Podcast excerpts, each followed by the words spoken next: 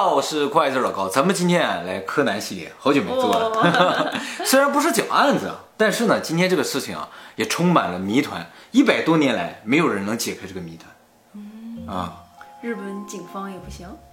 呃，日本警方肯定不行。其实呢，我们今天要讲一本书，这本书呢叫做《福尼契手稿》。一九一二年的时候，由波兰裔的美国古董商福尼契在意大利买的这本书。这本书呢总共二百四十页，是用非常精致的牛皮纸制作的。但是呢，看完这二百四十页，没一个人知道他在说什么。上面使用的语言呢，不是我们知道的任何一种地球上的语言。是大洪水之前的语言吗？不知道啊，关键是。那么一开始呢，通过对于书的材质判断，它应该是十五世纪、十六世纪左右的东西。后来呢，在二零一一年的时候呢，对这本书进行了放射碳定年法的一个测定啊，知道了它是在一四零四年到一四三八年之间。做的这本书，这本书上面写了很多的字，而且配了很多的插图，插图还都是彩，插图都看不懂吗？哎，这就是这本书比较可怕的地方 啊！这就是其中的一个插图，太阳花，你一眼就认出来了。你看看下面有树根呢，哦，这树根断面上长出来这么一个东西，这个找了这个植物学家、生物学家都来看过了啊，没一个人认识这是什么植物，有些生物学家甚至说这根本就不是地球上的东西。哎，这个字真的没有人认识吗？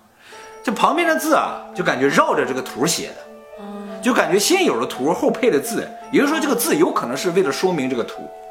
看上去就跟你看上去，哎，对对对对，你很聪明啊。这个文字呢，目前觉得最贴近的就是阿拉伯文，但是呢，这本书呢是从左往右写的，阿拉伯语呢是从右往左写，而且呢。仔细看一看，它就不是阿拉伯文，而且有些文字看上去就像数字，阿拉伯数字。给你是阿拉伯数字，也不是阿拉伯的呀。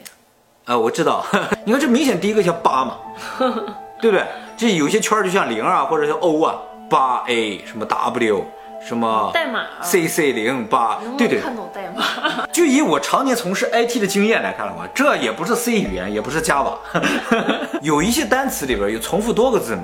就是同一个字母在一个单词里出现很多次，六六六六六啊，对对对对，而且这个书啊有一个封皮，封皮啊是干干净净的，上面没有写书的题目，也没有写这个书是谁写的。说到这儿就感觉这本书有点像纳斯卡线条，纳斯卡线条就是不知道谁写的，为什么写的。这本书也是一样，但是和纳斯卡线条不一样的是，纳斯卡线条不知道怎么写的，这本书知道怎么写的，是用鹅毛笔蘸着墨水写的。哦。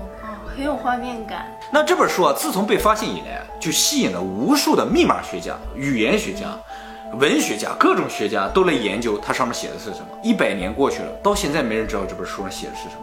尤其啊，在这一百年经历了一战、二战嘛，在一战、二战的时候呢，有一批解密专家、军方的人，他们也都来参与这个书的解读。这些人在战场上，通讯连的呀？对，呃，何止通讯连了，就是破译密码这伙人啊，都无法破解。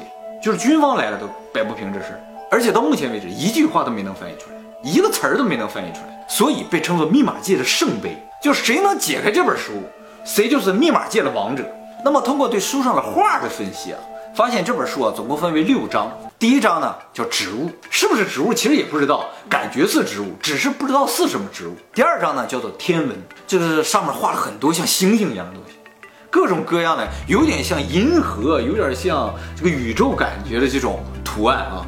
但是你仔细看呢，就很很诡异，越看越诡异。第三章呢叫做生物，这章终于出现了人们能看懂的东西，就是画了很多的女人，像有一个浴盆一样，里面坐了很多的女人，然后盆上面有个管子，管子伸出去了，好像又连接了个生物什么样的。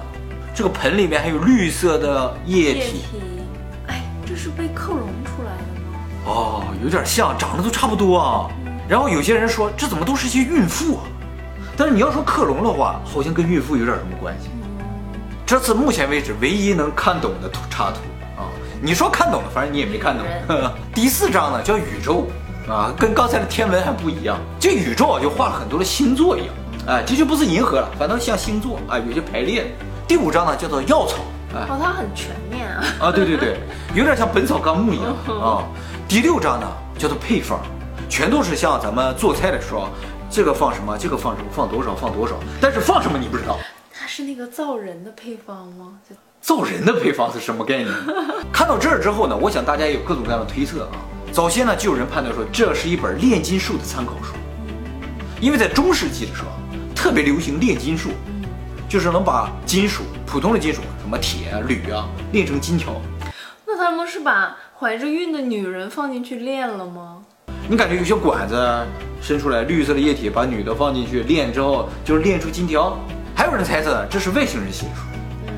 哦，这上面这些女的压根就不是地球人，也有可能是地球人，也是外星人拿地球人做实验。而且上面这些植物啊都是外星的植物，所以咱们没见过也很正常。那还有人猜测呢，这是上古时代，就是古代的古代的古代的人遗留下来的书，就是换句话说，我们说上一波人类他们留下来的东西。那么接下来呢，给大家说一下，就是现在对于这本书分析到什么程度啊？首先啊，我们要分析这本书，就要排除它的一种可能性，就是这本书是瞎写的可能性。目前呢，专家们大多数认为这书不是瞎写。因为从外观上，这本书是用精致的牛皮纸制作的，在那个时代啊，很昂贵的。而且呢，这本书每一页都有插图，文字排列整齐，书写非常流畅，就感觉写这个书的人他知道自己在写什么。那么，如果是刻意编造的话，流畅度会受到影响。那抄一遍呢？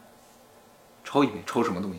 就是还有一个手稿，这边是新抄的，就会流畅很多。啊，那个就是瞎编的，然后再抄一遍，是吧？哎，你这说的也有道理啊。这只是表面上分析啊，我们下面再从机制上、原理上来分析。首先，你想瞎写，没有必要写那么多。你配了这么多的文字，这么多的画，目的是给别人看。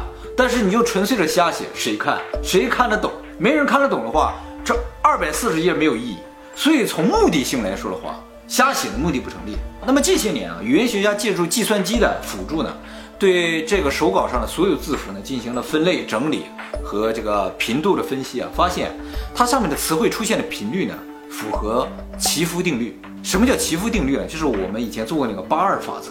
奇夫定律就是八二法则的一个更为精准的一个表现。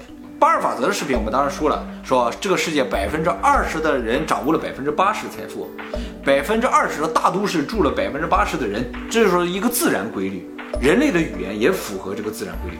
一篇文章，比如说一百个词，里边有百分之八十的部分出现了百分之二十高频率的单词，英语里边 a 呀、of 啊，那么这个手稿上的文字呢，它就符合祈福定律，说明它是一种自然语言，嗯，不是编造的，不是编造的，而且呢，词汇出现的频率还符合插图和章节，就是说植物章节就会有某一些词频繁出现，生物章节就会有另一些词频繁出现，虽然它符合自然语言的规则，它有很多特点呢。又感觉不太符合，它里面很少出现由一到两个字母组成的单词，都很长，也没有超过十个字母的单词，这和大部分的就是由字母拼写的语言不一样。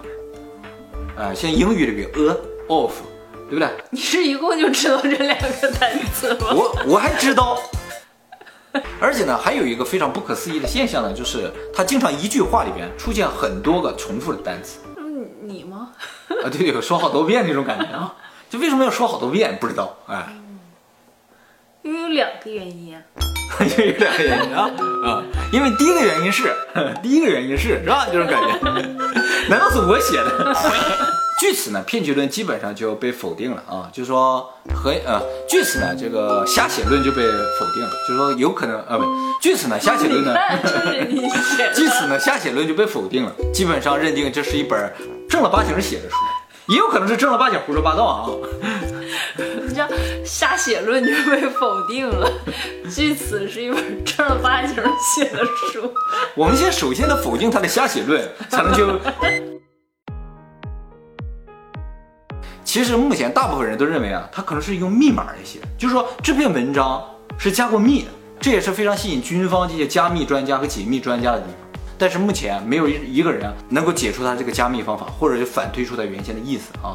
可是书目的是什么呀？如果它是整本是一个密码语言的话，那加密的目的呢，就是为了让别人看不懂，就怕这个书一旦落到能统治世界。呃，对，有可能。就比如说这本书写了人类的起源。真实的起源，其实这本书啊，对于解密的人来说是有一个很有利的条件的，就是它有插画。按理来说，旁边的文字应该就是描述这个画上的东西的，所以你通过画多多少少能够猜到旁边的文字可能想要说什么。我刚才也说了嘛，那些画看不懂，但是有一个画能看懂，对不对？是有个女人，对不对？你没都给我看，也许我都能看懂。啊，你可能都能看懂，你一会儿再看啊。你现在这个解密了，我怎么往下讲呢？是不是啊？这个他们就把注目点放在那个女人身上。于是呢，他就找女人的那些画旁边那些说明文，就说这里边一定有描写女性的这些词汇，然后呢，去和世界各个语言的长度差不多，啊，结构差不多的词汇呢进行对比啊。其中呢就有一个词，就是这个词，前面的部分你看不懂没关系，它里边写 C C，八四八四零，三维吗？哎，零是怎么回事？不，C C 八四八四是三维。哦，那不那不成了个桶啊？成桶就是要找这种成桶的女性 啊。然后他们就分析这个结构之后呢，在意大利语里边，雌性这个单词啊，写作 F E M M I N I N O，跟这个结构是完全一样的。他马上就兴奋了，说这个八四八四零就是 I N I N O 啊，这样就能反推，把这些字母带回去。嗯，因为文章不就能看懂了吗？结果一带回去就发现，更看不懂，完全看不懂啊。就是他们就是通过这种方法开始分析。他那个是 O H 吗？哦，C cup 八四八四，哦，有这种感觉。哎，可是 C cup 胸围好像也真的是八十四五左右吧？是吗？你这是一个全新的着眼点，目前没有人往这个方向分析啊。在密码这个部分呢，最牛的人都研究过了，也没研究出什么结果呢。于是人们就猜，这可能不是密码，它就是某一种独立的语言，人类语言，只是它失传。我们在那个皮拉汉人那个影片里讲到，皮拉汉语就是一种独立的语言。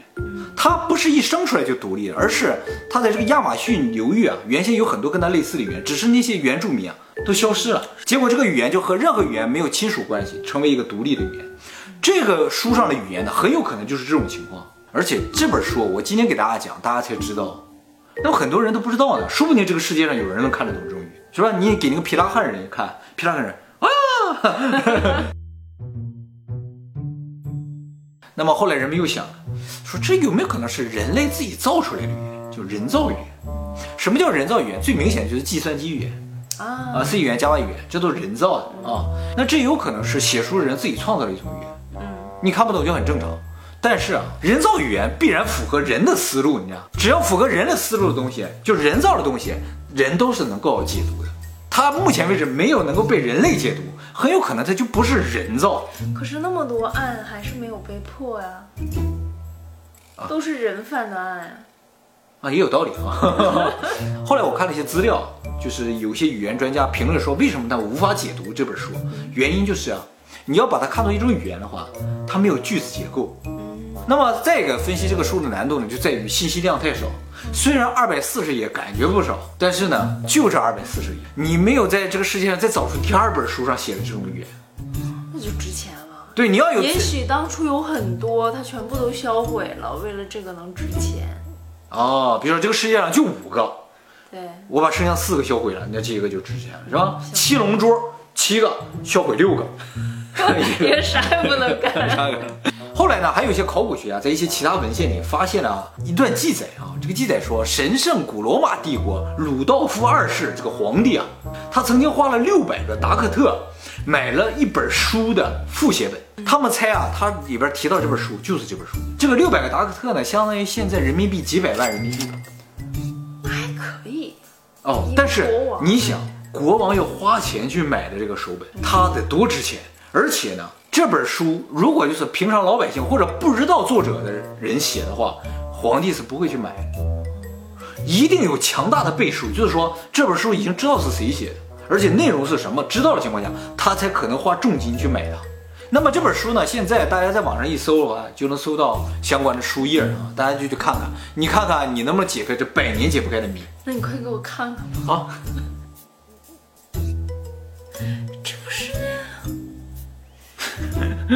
别走！